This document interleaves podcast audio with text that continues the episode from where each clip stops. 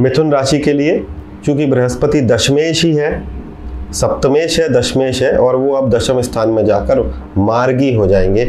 जब दशमेश आपके चार्ट के अंदर वक्री हो जाता है दैट मीन्स वर्क प्लेस के अंदर उल्टा होने लगता है। उल्टा होने लगता है मतलब कि चूँकि मिथुन राशि के लिए जनवरी तक ऑलरेडी थोड़ा डिफ़िकल्ट समय चल ही रहा है। सन 2020 जनवरी से चल रहा है और 2023 जनवरी जब सैटन जब वहाँ से मूव करेंगे, तभी थोड़ा समय ठीक होगा, क्योंकि शनि अष्टम स्थान में बैठकर दशम को देख रहे हैं। इसलिए थोड़ा चैलेंज आया है मिथुन राशि वालों को पिछले दो ढाई साल, तीन साल में specifically at the work place तो अभी तो ये जो चीज़ है, चूँकि बृहस्पति अब स्वराशि हो गए, वहाँ पर और मार्गी हो गए तो वर्क प्लेस में थोड़ा रिलीज़ आएगा। और जनवरी के बाद से वर्क प्लेस चूँकि सैटन जो है, वो नाइन्थ हाउस में आपके पहुँच जाएँगे अब, और वो नाइन्थ हाउस में जाके नाइन्थ लॉर्ड स्वराशि हो जाएगा। तो फिर पूरा रिलीज़ आ जाएगा।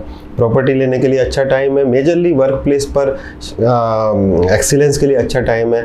मिथुन राशि के लोग अगर शादी करना चाहते हैं तो शादी करने के लिए भी ये एक अच्छा उत्तम समय है। अभी तक क्या हो रहा था कि बृहस्पति का वक्रत्व की दृष्टि चूँकि सेकंड हाउस पर पड़ रही थी सिक्स हाउस पर पड़ रही थी तो अगर आप लोन लेने की कोशिश कर रहे थे तो लोन नहीं हो रहे थे या फिर धन का व्यय भी हो रहा था। आई थिंक अब जब मार्गी दृष्टि बृहस्पति की इन सब जगह पर पड़ेगी तो इस चीज़ पर भी कंट्रोल आएगा।